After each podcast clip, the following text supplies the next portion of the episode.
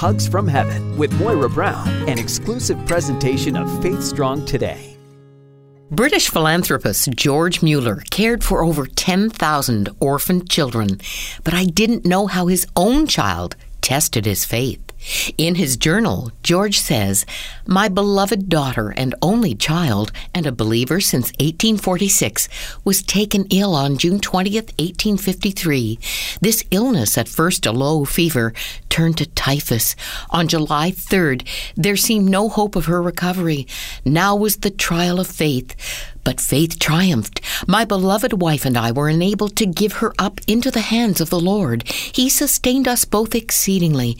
Though my only and beloved child was brought near the grave, yet was my soul in perfect peace, satisfied with the will of my heavenly Father, being assured that He would only do that for her and her parents, which in the end would be best.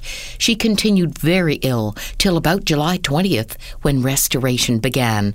Parents know what an only child, a beloved child, is. Well, the Father in heaven said, as it were, Art thou willing to give up this child to me? My heart responded, As it seems good to thee, my heavenly Father, thy will be done.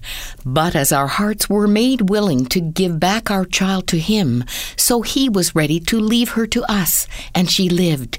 Of all the trials of faith that as yet I've had to pass through, this was the greatest, and by God's abundant mercy, I won it to his praise. I was enabled to delight myself in the will of God, for I felt perfectly sure that if the Lord took this beloved daughter, it would be best for her parents, best for herself, and more for the glory of God than if she lived.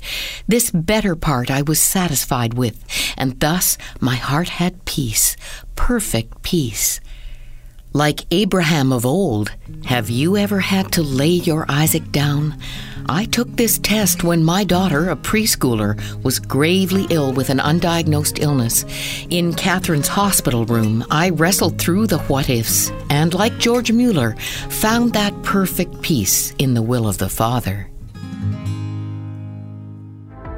This has been Hugs from Heaven with Moira Brown, an exclusive presentation of FaithStrongToday.com.